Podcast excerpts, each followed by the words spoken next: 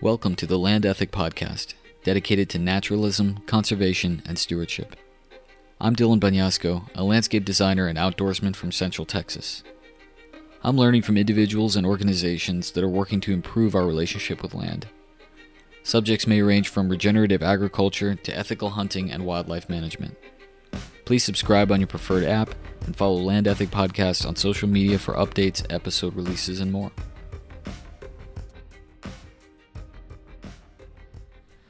Jason Lauritsen is the Chief Conservation Officer for the Florida Wildlife Corridor, where he and his colleagues are helping to connect, protect, and restore essential conservation habitat throughout the state of Florida. We discussed the vision for the corridor, the various stakeholders, the biggest threats facing habitat connectivity in Florida, Jason's experience working at Audubon Corkscrew Swamp, and some general thoughts relating to the land ethic. Head to floridawildlifecorridor.org to see some of their expedition films, which we mentioned, and to explore maps of the corridor.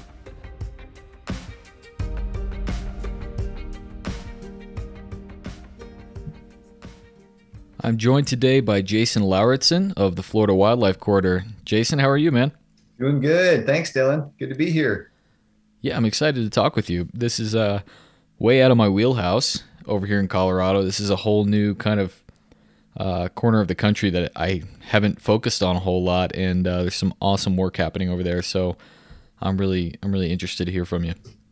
Good, yeah. Well, it's it's uh, always a pleasure to talk with folks about Florida and what's going on here from a landscape conservation standpoint. So thanks for paying attention to us.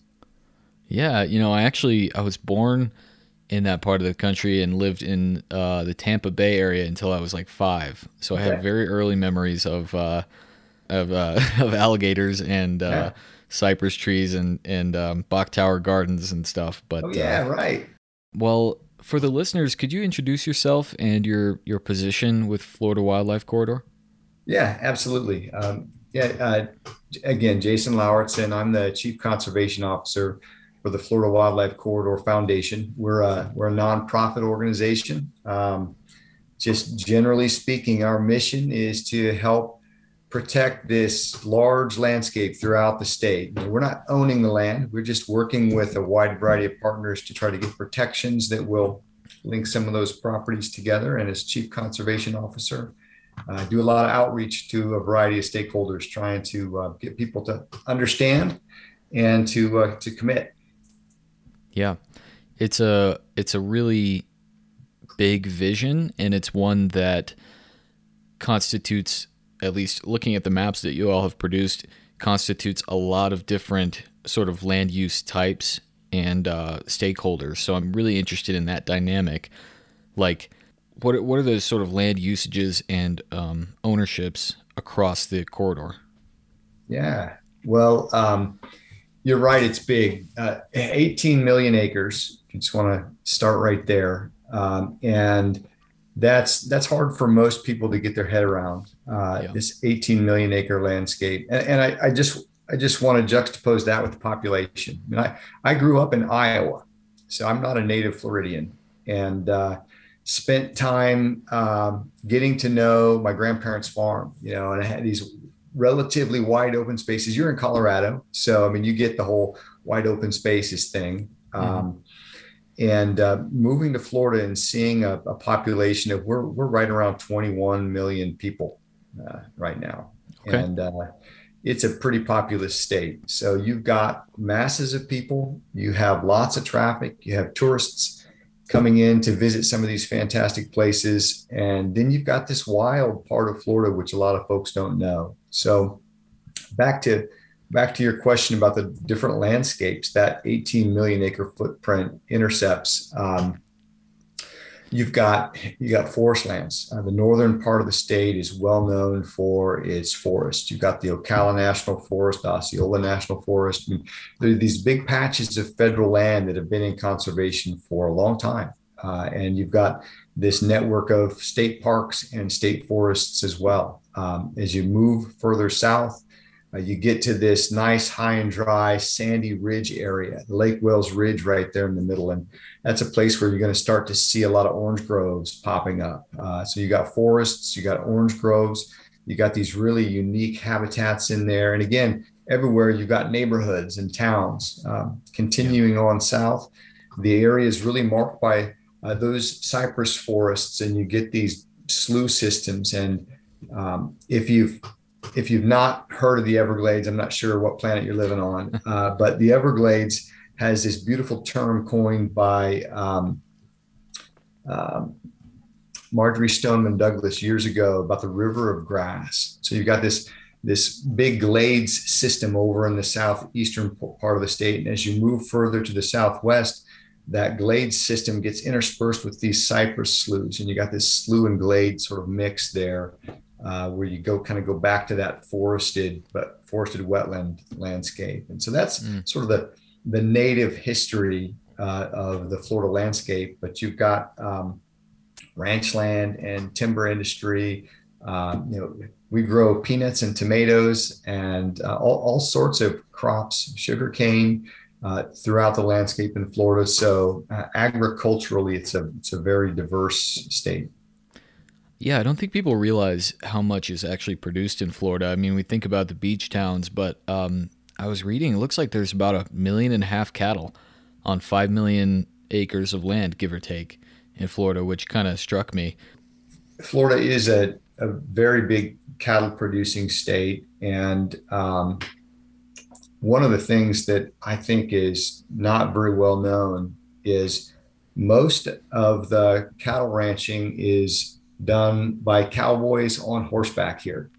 yeah. Uh, so, you know, you see this out west sort of image uh, this culture and character uh, in in the ranch lands of Florida, and it's a it's a beautiful sort of iconic picture of, of cattle cattle ranching. In, in fact, the, the, the founder of our um, organization, Carlton Ward Jr., uh, he's an eighth generation Floridian.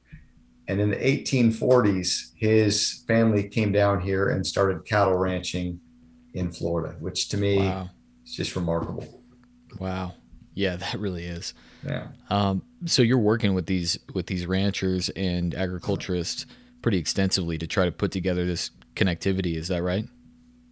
Yeah. Well, you know, uh, you talk about these multi generational ranch lands. Uh, you're talking about people who know the land well. I mean, really well, and and care for it. Uh, their their their lives are spent on horseback uh, spending time out there with the wildlife, sun up to sundown, um, managing their herds. And these people love the land and the landscape. And uh, so, yeah, we absolutely we absolutely work with them, uh, and we we appreciate what they've conserved through their generations of, of working the land. And uh, those those privately held working lands really represent the biggest piece of the missing conservation puzzle in that 18 million acre landscape. I mean, if if we aren't valuing what they've preserved and conserved, and if we're not recognizing the compatibility of horseback cattle ranching in Florida, um, then we're not represent we're not recognizing what it's going to take to save it. So. Yeah, those folks know the land better than anyone, man. I love yeah. meeting people like that. Um, you know, I, some of your videos online of the uh, the expeditions, which I wanted to ask you about, that you all undertake, show some pretty awesome footage of uh, of wild Florida that yeah. is not regularly uh, seen. I think uh, I, I, did get to spend a little bit of time in Ocala a few years back as part of a, a landscape class, actually, and uh, it was incredible, man. The scale of that place and the, you know, you've got this big you know, uh, is it national forest or state? Ocala National Forest. National yeah, Forest. Right. But then you've got military exercises going on. Yeah. You got um, pretty active management of the timber there and prescribed burning and really fascinating from a sort of series of inputs and just like the mapping that place. Um, I was really struck by it and all the people that are surrounding it as well. Like you said, just densely surrounded by a growing population. Yeah, yeah, you you mentioned the uh, military installments. Uh, there are a lot of military installments in Florida, and uh, that's one thing I think probably a lot of folks don't recognize the compatibilities there. There's a there's a program called Sentinel Lands, and that Sentinel Land and Landscape Program.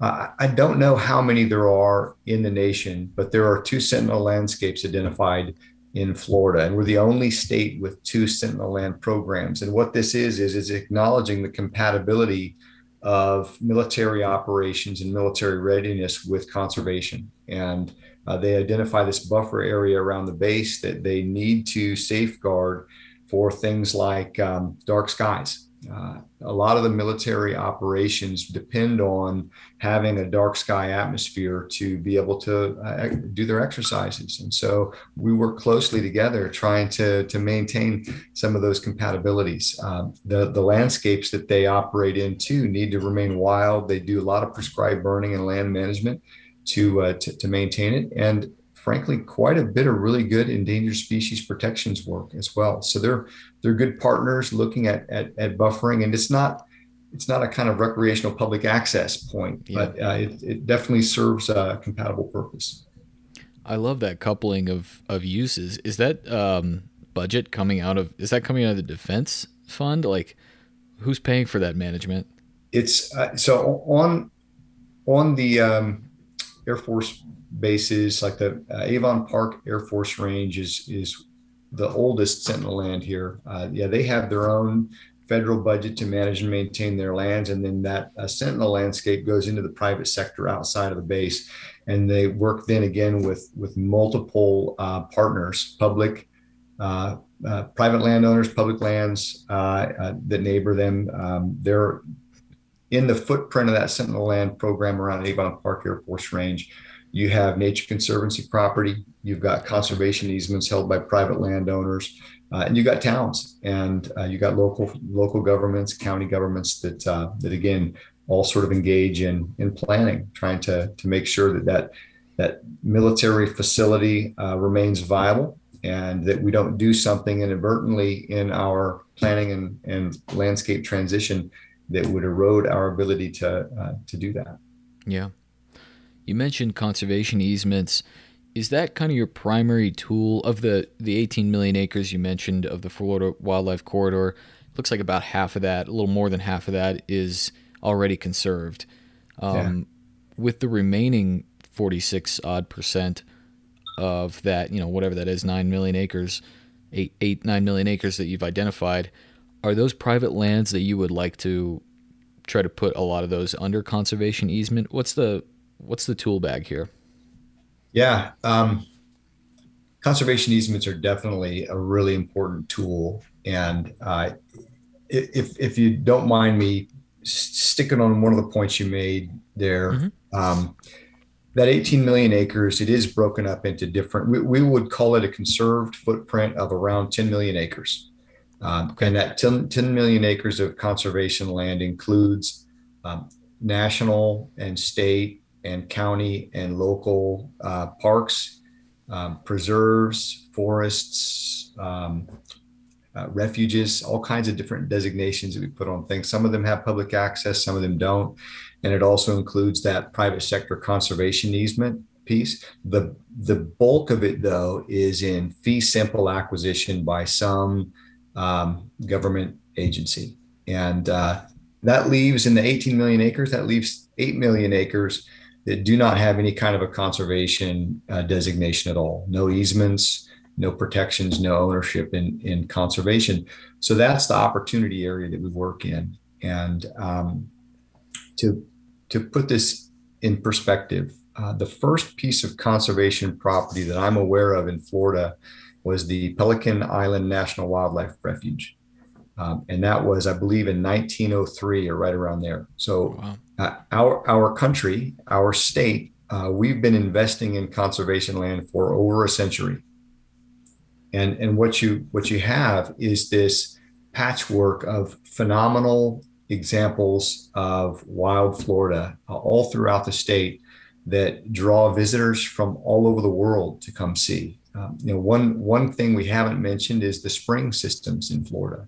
Mm. We have 171 magnitude one and magnitude two springs just within the Florida Wildlife Corridor.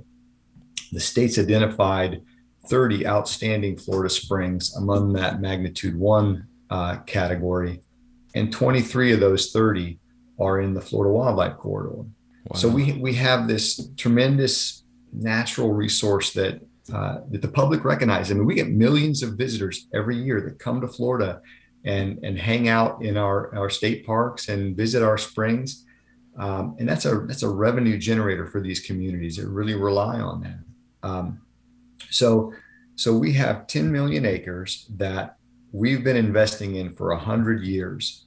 And the quality of wildlife, the quality of water, and uh, the, the native character of those landscapes is currently uh, dependent upon the connectivity in the landscape. I mean, if you, one of the idioms we kind of operate off of here is a network of connected habitat is inherently more resilient than isolated patches are. It's just inherently more resilient, inherently more diverse, capable of withstanding change and uh, uh, disruptions. And and if we lose the connections between that those state parks and national forests and the neighboring landscape, and if we wall it off and make it an island, over time it will degrade. So I went yeah. down a little rabbit trail there, Dylan. But the the idea here is we, have been valuing these lands, we've been preserving these lands, managing these lands in this patchwork, uh, and uh, if we if we don't acknowledge the uh, the importance of the connections from one patch to the other, uh, and and we end up losing that ranch, then we'll end up losing the, the, the biodiversity benefits, the water quality benefits that that connection has, and yeah. And back, back to your your question, um, conservation easements and fee simple acquisition are the two biggest tools in our toolbox. Um, it's less expensive to get a conservation easement for a piece of property that's in perpetuity, um, and so that that makes it attractive for that reason. Um, it also helps keep the land as a working land. It keeps people employed and uh, the, the dollars generated from the working activity there provides for the local economy. Um, and our ranchers are often really, really good stewards in terms of, of managing and maintaining and doing prescribed burns. Um, invasive species management goals are a little different when you talk about a, a, a working land versus mm. a park or preserve. So, um, when you go to that fee simple, you're talking about treating all the invasive species and managing for native species as well. So that fee simple acquisition, it costs more to purchase it and it costs more to manage it. Um, so we need to have a, a mixture. Yeah, no, that makes sense. You know, talking about the the habitat connectivity and the complexity, you've got a complex undertaking there with a really biodiverse state. Um, and like you described earlier, a lot of different landscape uh, ecologies happening there. I feel like um, it's it's so crucial to, like you said, understand even if, if even if you don't understand how every single one of these places functions, and if you haven't spent a ton of time in each one of these, just kind of leaning on those on that broader vision of connectivity and understanding how much more resiliency that provides is so crucial to your efforts. The the threats to Florida that would inhibit that connectivity or, or diminish it even more to me seem to be population growth. You got a million people a year moving to Florida. Um, it's already pretty populated, like you said. Climate change, rising sea levels, invasive yeah. species, as we know, are a huge issue in Florida. What are are there any things that I'm missing there in terms of threats to biodiversity? Um, well, there are there are things that are tied to those that I think bear mentioning as well. Uh, when you talk about an increasing population, um, as population density increases and as communities pop up, it makes it harder to manage the land and do prescribed burning.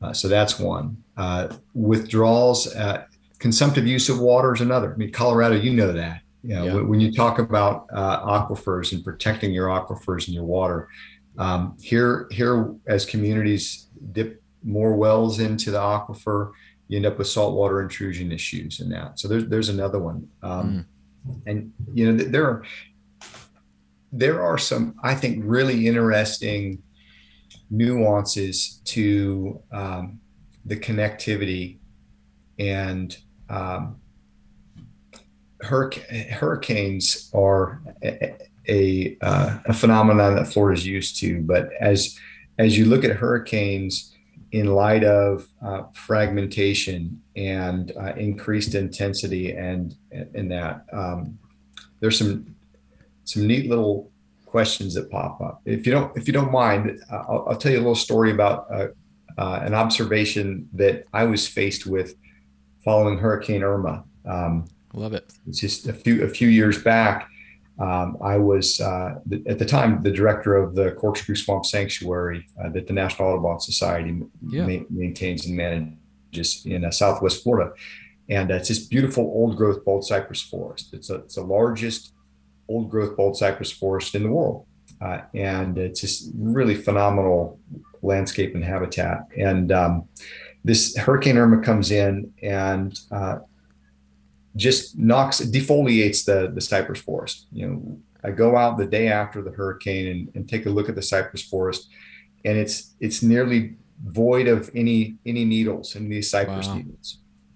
And um, so it was a stark, obvious miss there. And it happened to be at a time of year when um, you would get this emergence of uh, this this caterpillar called the cypress looper caterpillar and these caterpillars would come out uh, in the in the fall and they would defoliate the the trees anyway. I mean, they would be munching on these okay. these uh, these trees, and um, because the needles were already gone, we didn't have this big pulse of cypress looper caterpillar, and those caterpillars are really important for uh, migratory birds.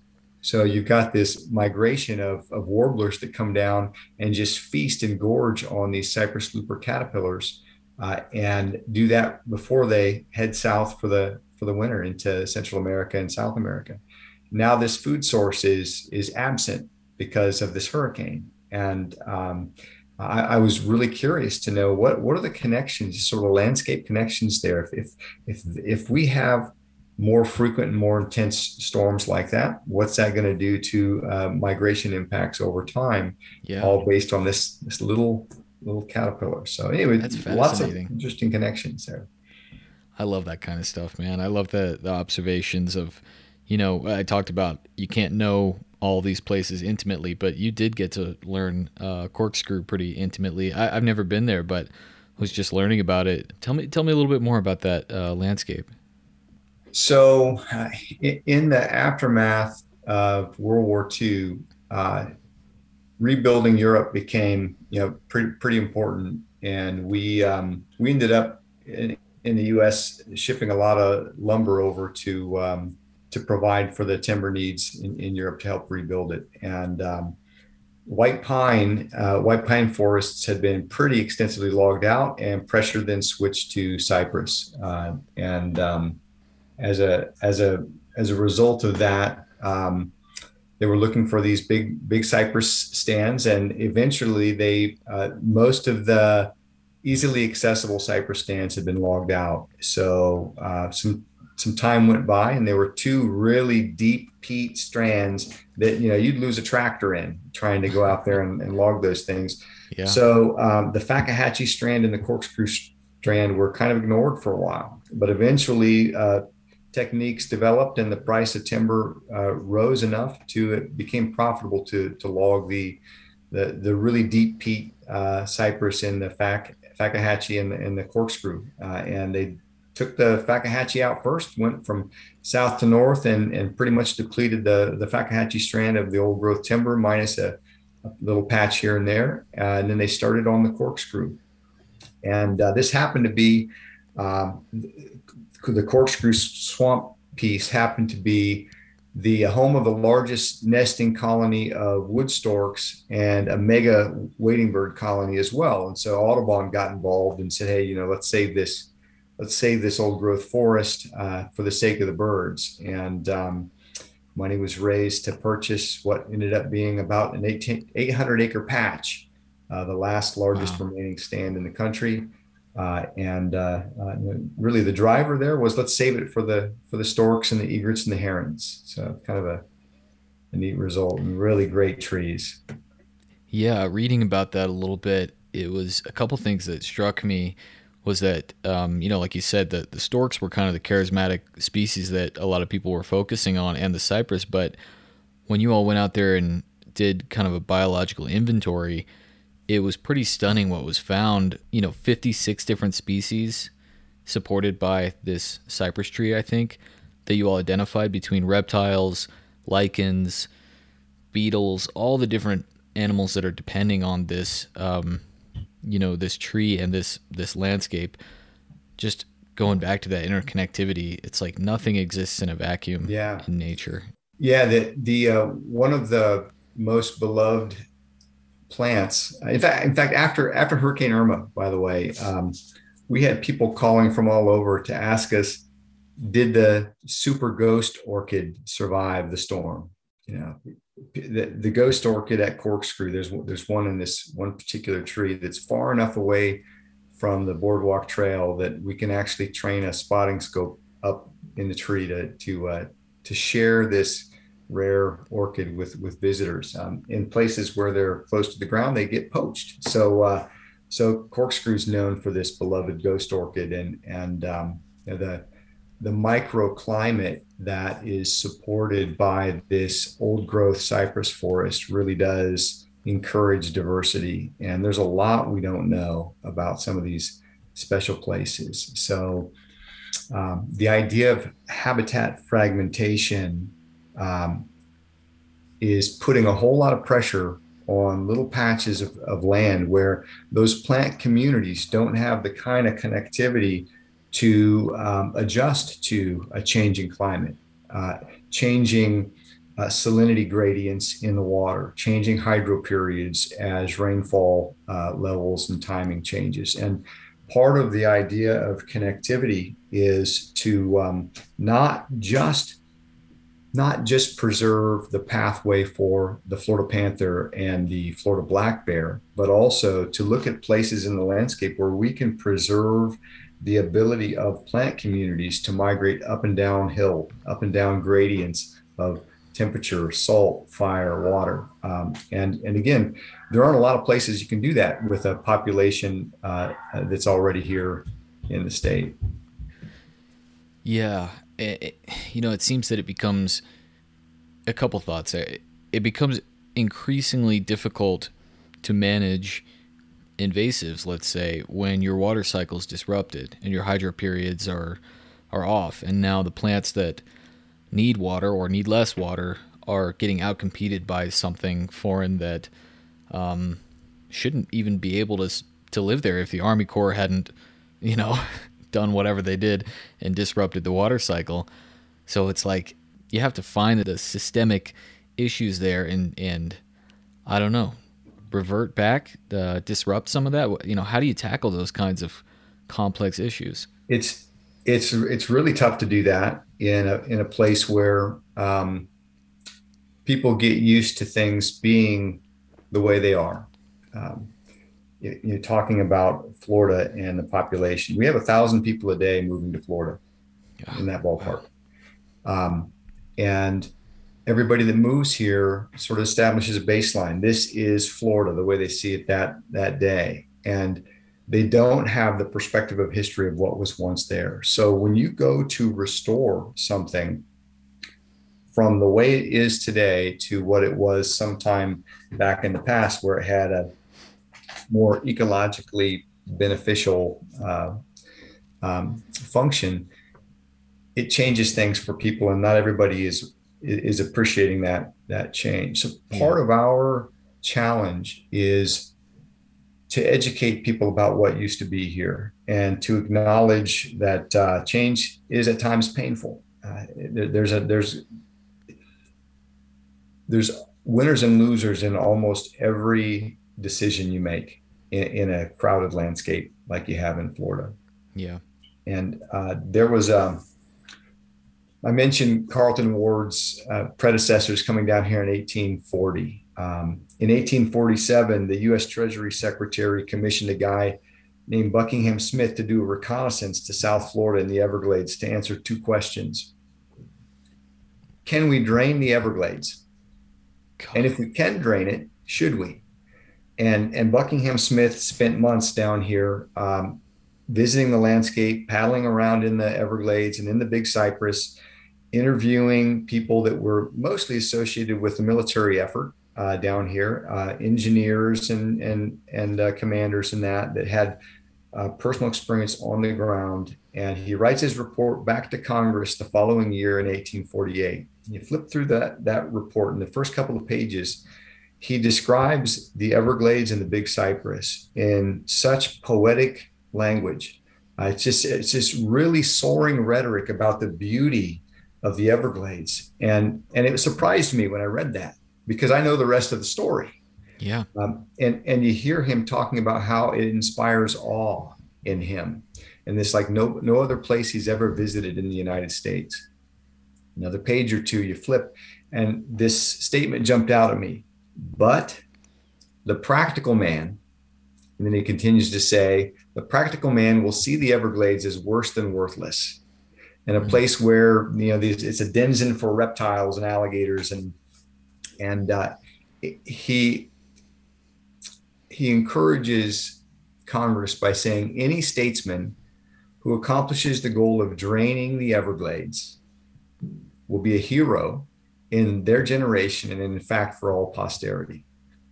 And this wasn't tongue in cheek. This wasn't done with malice. He appreciated the beauty, but he didn't understand the ecological value and benefits, nor how it worked, nor what the future might hold if you do drain it. So, yeah. uh, with the best of intentions, but without the knowledge we needed uh, to understand it, our our leadership took it upon themselves to follow through with that recommendation and work to drain the Everglades. And and and here, um, I think it was took a 30 years to really make a dent in it in the 1880s. And you fast forward to 100 years later in the 1980s, we're already initiating the comprehensive Everglades restoration plan to try to restore what 100 years ago we were trying to drain because we thought it would be the best thing for the country. Uh, yeah. So, you know, put, layering that on top of the challenge we have for today, I think it's important to recognize that most of us want to be good stewards, but we don't always know how. I think most of the people that I sit around and talk to, regardless of what stakeholder group they represent, they, they really want to look after their grandkids and their great grandkids. And, and they want to make decisions today that are going to leave Florida better than when they found it. But not everybody has the understanding, like Buckingham Smith didn't, of what's the what's the outcome of the decisions they're making today. How, how will their decision to build this here versus there, or build like this instead of like that, how will that unfold uh, generations to come? And so part of our challenge is to to acknowledge people will make the right decisions most of the time if they have enough information and so we're trying to provide the science and the ecological understanding and appreciation while also recognizing these typically aren't bad guys on the other sides of these decisions. They're, they're people that want to make the right right moves. We just need to give them the, the right tools to do it. Yeah, man, that's uh, it's so hard to make judgment calls on um, on history, but it's really hard to comprehend some of the decisions that got us where we are. Like, how could yeah. you ever think, knowing what we know now, though, of course, right. how could you not, how could you think that draining the Everglades is a good idea? But, you know, again, you, we are where we are. I, I love those early descriptions of like, you know, some of those, those beautiful descriptions of the Mountain West or what, mm-hmm. what inspired the first national parks to be created by people who had never even visited them uh, who just read someone's account of, of Yellowstone or Yosemite. And um, I find myself now uh, being thankful for the treacherous places. I, I was thinking oh, yeah. some of those places are the last to be developed. They're the last that, that somehow withstood all this development and clear cutting because they were so, like you were talking about corkscrew, it was so difficult to get in there. It's just like, all right, we'll just leave it alone. And it's like, thank goodness for oh, yeah places like that that were just so difficult for humans to inhabit that they were able to survive. I read uh, in researching about Corkscrew that when John James Audubon actually visited there, he wasn't a big fan. yeah, it, it, it, was a tough landscape. I mean, you look at the survey lines that go through Corkscrew, and uh, it doesn't line up there. I mean, those surveyors came in from the east and they came in from the west, and they just drew a line the rest of the way. They didn't they didn't walk through that that deep deep stuff. Um, Thank goodness, right? Yeah, yeah. Otherwise, yeah. it might not be there. Absolutely. I love it. Well, um, tell me a little bit more about some of the you know some of the support, some of the opposition to the corridor, kind of the a little bit about the political situation. You know, what's the what's the temperature reading there in Florida? Well, uh, we were gratified and a little shocked to see uh, how how much support came for a bill, the Florida Wildlife Corridor Act, which passed that last legislative session here in Florida. Um, it, it, unanimously went through committee, uh, through the House, through the Senate, and was signed by the governor. There was not a single vote against recognizing the value of the Florida Wildlife Corridor.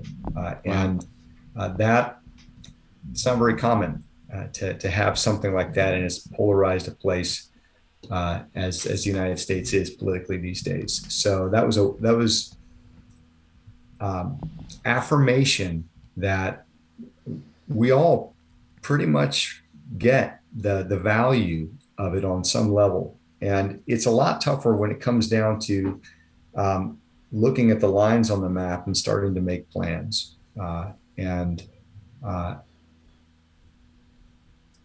there there also are limits to what we know about um, fixing the system and what the what the returns on an investment in conservation are in certain patches. And there are misconceptions about uh, what a corridor is from community to community. And a, as an example let's just take panthers. Okay. Panthers the florida state mammal. Uh, it's this iconic charismatic large animal that uh, people people get emotional about, um, and and they they also um, they also eat calves at times. You know, I mean, uh, right. there's a des- depredation uh, reality on the landscape in living with a large predator like that, and uh, so you have you have ranchers that have borne the cost of panther depredation for generations uh, and not been compensated for for that. Uh, uh, and they just they love they love the wildlife and love the panther and want to live in compatibility with that animal, but they all also recognize that there's a cost to it and a cost to them. And so figuring out ways to recognize, acknowledge, and and repay uh, depredation uh, because we're trying to protect this iconic cat. That's a that's a hurdle we need to figure out uh, for, for, the sake of the stewards there on, on the land. And uh, so that, that can get sticky at times. Then you move farther north. I mean, the Florida panther uh, is, is doing pretty well south of the Caloosahatchee River, south of Lake Okeechobee. Okay.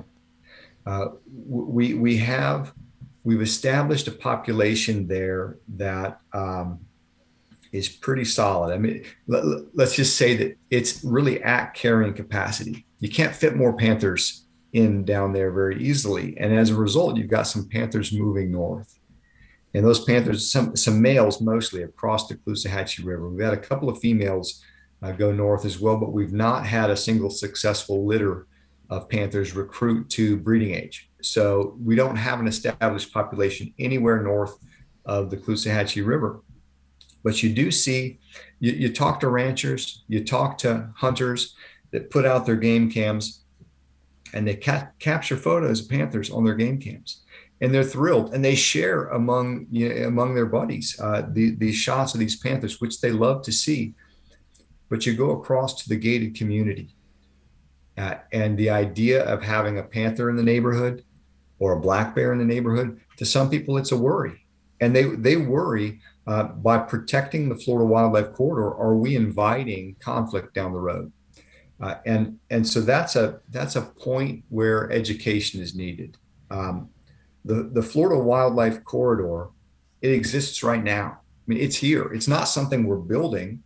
It's something we're trying to protect. Mm. Uh, we're, we're trying to secure the pathways that panthers and bears normally would would use for dispersal.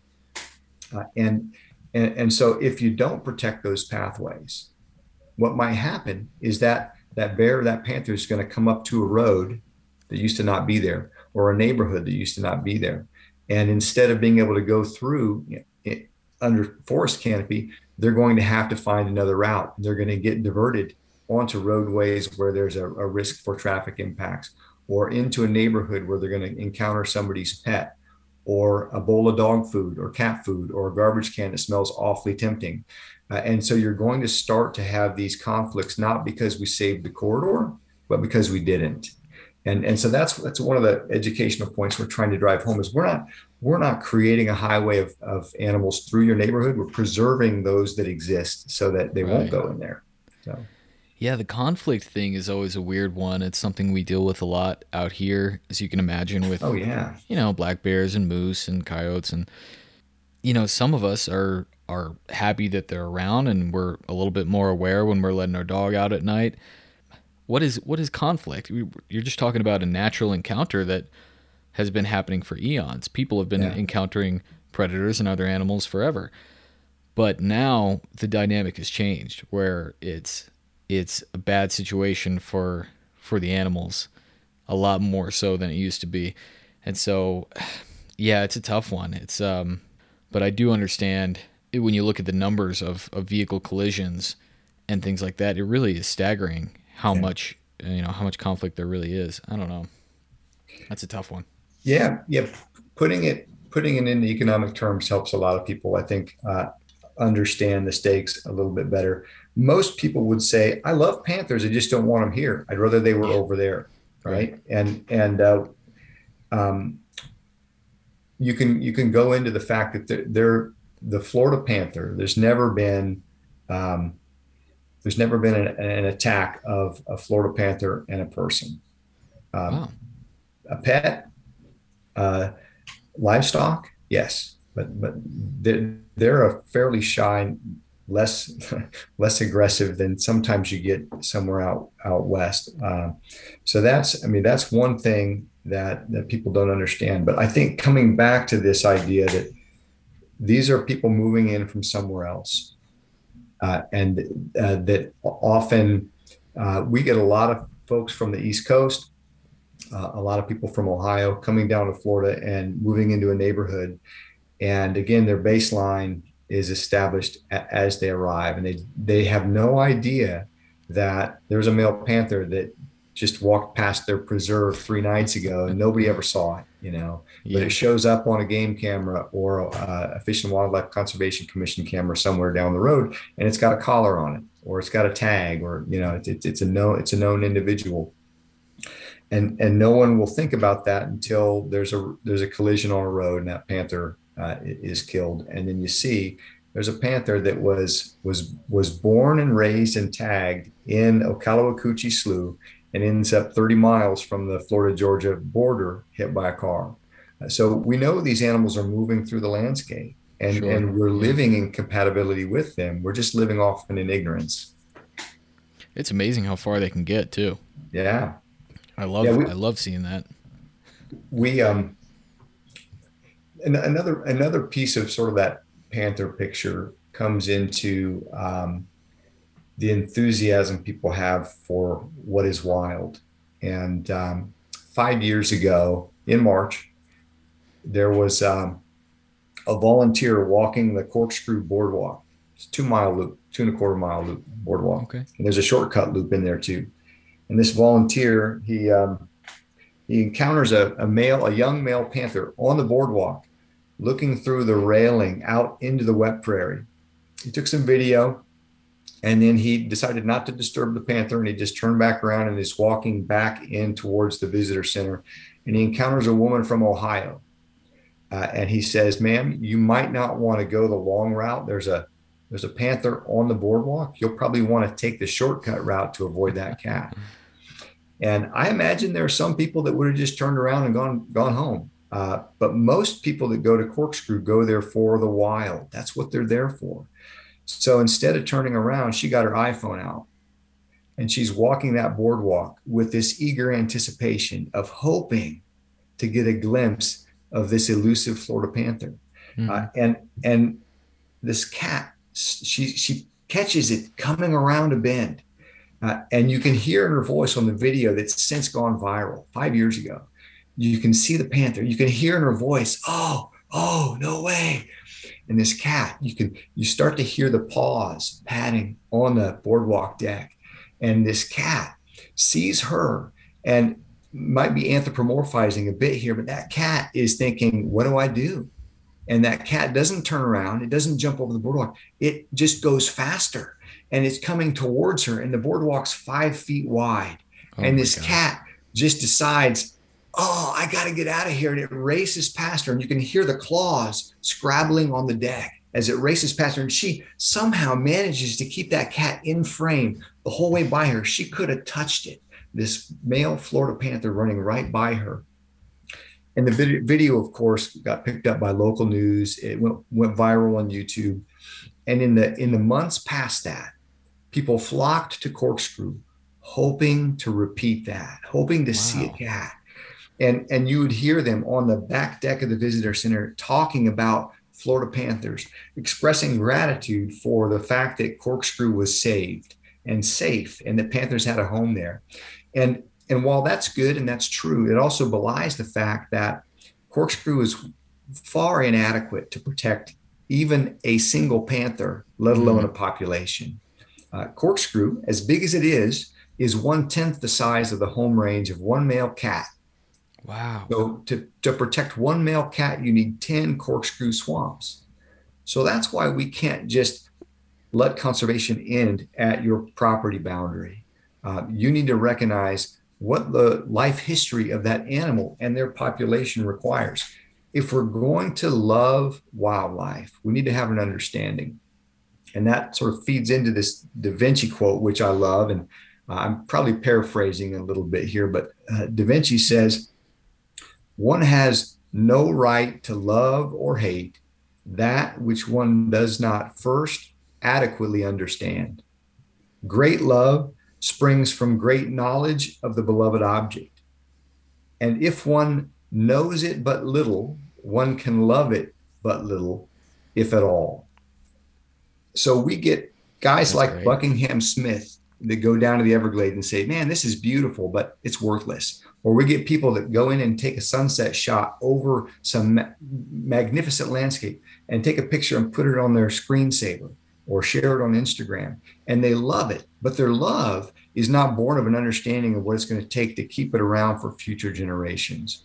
And that's what the Florida Wildlife Corridor really is trying to do is to connect people's innate curiosity and appreciation for the wild, their love of the beauty in the aesthetic, to the knowledge of what's it going to take to keep it around for our great grandkids. So that's yeah, that's what the Panther does for me. Yeah, that's that's the, beautiful. First of all, I got to look up that video. I've never seen that. Yeah, it's, it's, good. But that that notion of intimacy and, and love for landscape really fits in with kind of what I'm trying to do here and the people I'm speaking to.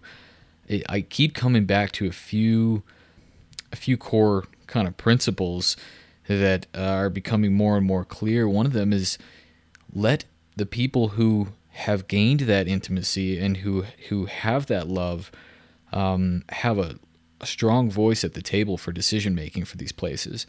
I've never been to the landscape that you're describing. You know, I've never been to Corkscrew. Yeah. I would never presume to make a decision for the future of that place, but that's kind of where we're at with our um, our centralized governing process sometimes yeah. places where people have never been never had a chance to fall in love with and understand um, those places they're they're in the hands of the wrong people sometimes and um, you know that's i'm all about giving power back to the you know the people who should be making those decisions who have developed that um, that understanding of place you know it's something that leopold showed the way on uh, with with yeah. his writings. You know, he literally wrote an almanac.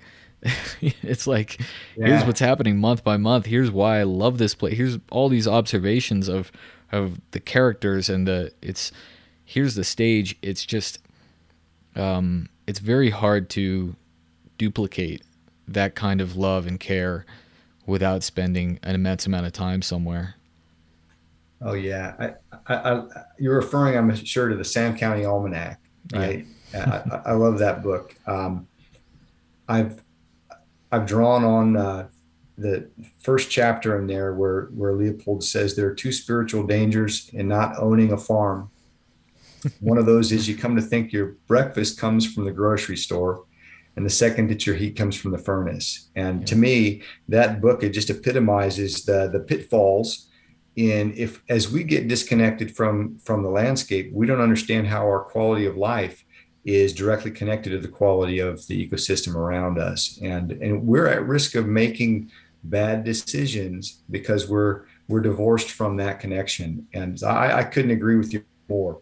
Uh, the local people who know the land and love the land need a seat at the table. They, they might not understand all of them, the economics, uh, and we need to get that down there too. Uh, and and the planning and the coordination and the timelines, but those voices need a need a seat for sure.